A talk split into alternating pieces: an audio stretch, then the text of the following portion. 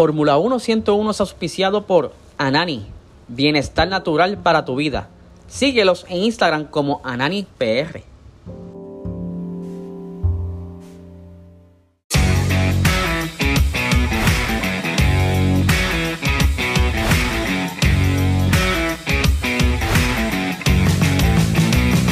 Esto es Fórmula 1 101.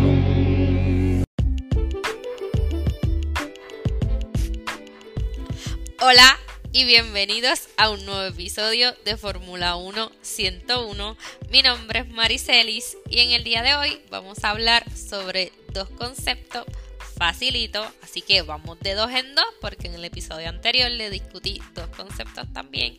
Estos son bastante fácil de entender, espero no extenderme tanto, siempre digo lo mismo y siempre Uf, me extiendo demasiado. Pero nada, lo voy a hacer cortito, rapidito y que ustedes lo entiendan, porque básicamente de eso se trata. Y va alineado y tiene que ver un poco con lo que les expliqué en el episodio anterior sobre el blistering y el graining, porque tiene que ver también con la adherencia de los neumáticos y qué pasa con eso. Pues hoy les voy a hablar sobre qué es el subviraje y el sobreviraje.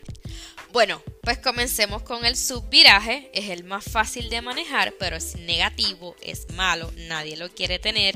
Y el subviraje sucede cuando los neumáticos delanteros no tienen la adherencia necesaria. Es la pérdida de adherencia en el eje delantero. ¿Y qué pasa aquí? Los pilotos hacen un ángulo de giro para coger la curva, claro está, y el monoplaza no gira lo suficiente, no se, dirige a la curva como se supone. El monoplaza no va a girar lo que le está demandando el piloto, o sea que no va a coger la curva como se supone. ¿Por qué? Esto sucede porque las neumáticos están patinando y poco a poco se va a salir de la curva. Como no tiene esa adherencia, los neumáticos pues van a seguir deslizándose y el auto no va a querer entrar en la curva y por eso se va a ir hacia el exterior de la curva. Como les dije, es fácil de controlar, el piloto solo debe desacelerar un poco y entonces inmediatamente el monoplaza va a responder recuperando la tracción en la parte delantera y con eso entonces vuelve la adherencia. A pesar de que es fácil de controlar y manejar, trae consecuencias como todo y es la pérdida de tiempo ya que cuando el piloto pierde el vértice de la curva, no puede girar adecuadamente cuando se supone que lo haga, va a perder tiempo porque hace que pierda el, trazado ideal, o sea, el caminito que uno siempre lleva, porque por ahí este se hace más fácil por, por, las condiciones del asfalto y el neumático, pues va a perder ese trazado, ocasionando que vaya más lento en la curva y se tarde más en, en acelerar para la próxima recta.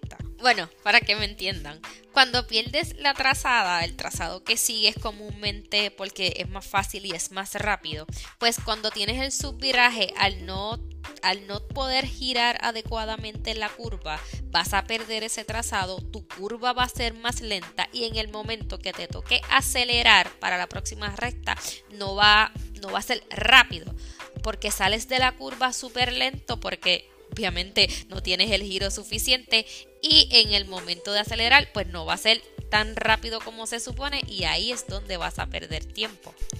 Como les dije, este se soluciona, pues el piloto tiene que desacelerar o frenar. No, lo único que no se puede es, no puedes seguir sobregirando el, el monoplaza, no puedes seguir que gire para que coja la curva, porque no, porque esto lo que va a hacer es que te sigas saliendo al exterior de la curva y vas a chocar porque las gomas están patinando y si le sigues dando giro al monoplaza te vas a salir de la curva y boom, vas a chocar y no vas a volver a la carrera. Antes de continuar con, con el otro, que es el sobreviraje, obviamente yo tuve que hacer un search porque este, ustedes saben que yo aprendo con todo esto y yo tengo que estar bien empapada de los monoplazas y todo eso. Yo busqué y obviamente yo necesito saber qué era la tracción delantera, la tracción trasera. Y comúnmente estos monoplazas o todo el tiempo estos monoplazas están hechos de tracción trasera. ¿Y qué significa la tracción trasera? Porque lo que entendí es que lo carros que hay por ahí son tracción delantera porque prefieren el subviraje porque es más fácil de, pues de manejar porque solamente tienes que frenar y ya. Pero estos monoplazas están hechos de tracción trasera y eso quiere decir que la fuerza del motor se transmite a las ruedas traseras. O sea que toda la fuerza que ejerce ese motor se va hacia la parte de atrás. Toda esa fuerza va hacia la parte de atrás y no a la, a la parte de al frente. También los autos que eh, utilizan pues la tracción trasera eh, necesitan más conocimiento y son como que más autos deportivos así como de deportes de automovilismo. Entonces eh, la tracción es cuando se acelera y el peso cae hacia la, hacia la parte posterior del, del auto.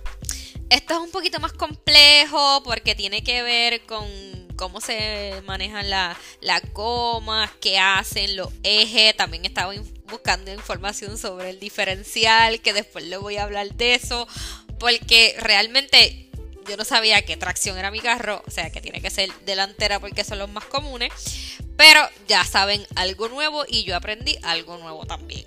Bueno, para no seguir extendiéndome, vamos ahora con el sobreviraje que es lo opuesto al subviraje. El sobreviraje ocurre cuando el piloto hace un ángulo de giro, o sea, va a coger la curva, pero el monoplaza no responde y hace que gire de más. O sea que en vez de girar poco, pues gira demasiado. Esto se debe a que el monoplaza pierde la tracción trasera, o sea que no tiene la adherencia en las gomas traseras. Y si no se trabaja adecuadamente o si no se maneja adecuadamente, lo que ocasiona son trompos. O sea que como va a sobregirar, por decirlo de alguna manera, el carro va a ser trompo, o sea que va a seguir dando vueltas. Lo que los pilotos pueden hacer para poder controlar el sobreviraje es como que llevan el guía hacia, hacia el lado contrario, pero no muy bruscamente porque si no te va a hacer otro sobre viraje, entonces va a ser bien difícil de manejar. Solamente pues eh, estabilizas el monoplaza girando hacia el otro lado para que entonces no ocasiones ningún trompo. ¿Y cómo se produce este sobreviraje? Pues bueno, hay distintas situaciones. Primero, se produce cuando el piloto entra demasiado rápido a una super velocidad en una curva y pierde la parte trasera. Es decir, entra en una curva donde tiene que girar y frenar a la vez y todo el peso está en los neumáticos delanteros porque está frenando. Esos neumáticos no tienen la adherencia suficiente, pues te vas a sobregirar y te puedes salir.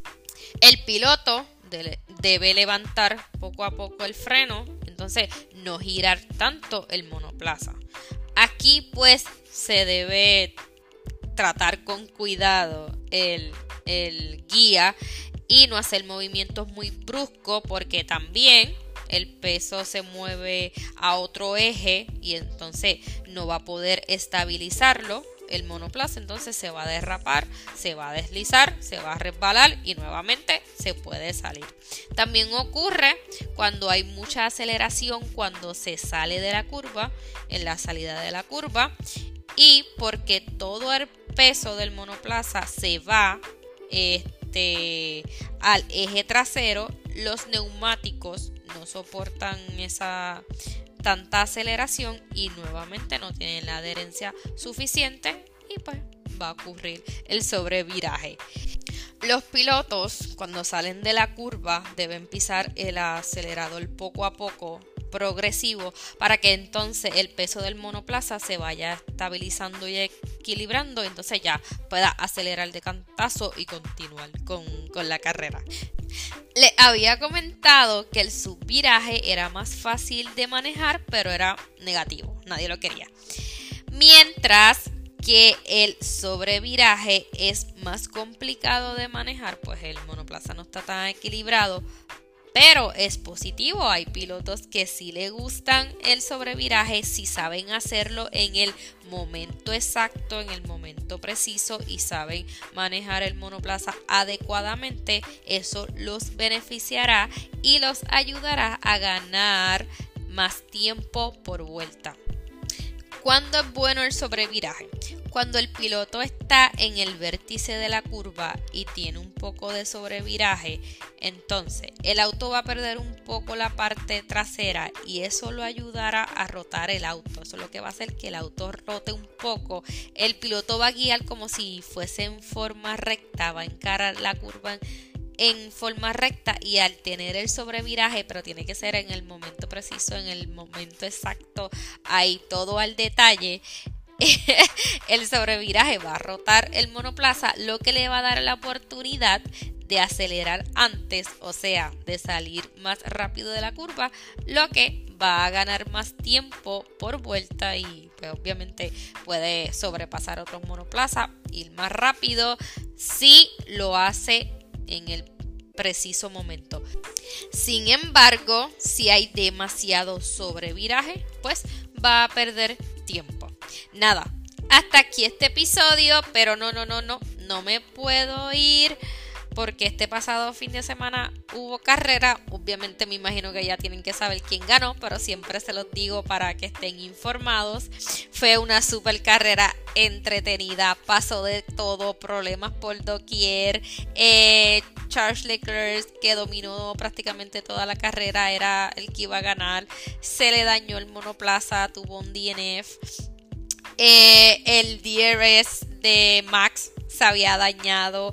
Russell defendió como nunca eh, a Max. Eh, Max estaba detrás y le dio, Russell le dio una batalla súper, súper, súper buena. Checo se molestó, Checo estaba molesto porque no lo dejaban pasar y ganarle a Max. De verdad que fue súper entretenida. Hamilton lo chocaron, chocó, se le explotó la goma. Del puesto número 19 llegó al quinto, un carrerón, de verdad que me la disfruté un, un montón. Nada, ganó Max, eh, se llevó la victoria del Gran Premio de España, segundo Checo, tercero Russell, cuarto Sainz y quinto Hamilton.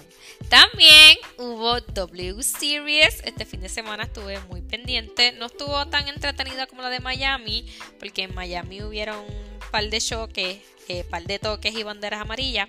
Pero nada, estuvo buena. Nuevamente, eh, Jamie Chadwick se llevó la victoria de este Gran Premio de Barcelona, dominando eh, todas las vueltas, dominando esta categoría a su gusto. En segundo lugar, ganó eh, Abby Pulling y el tercer lugar Alice Powell.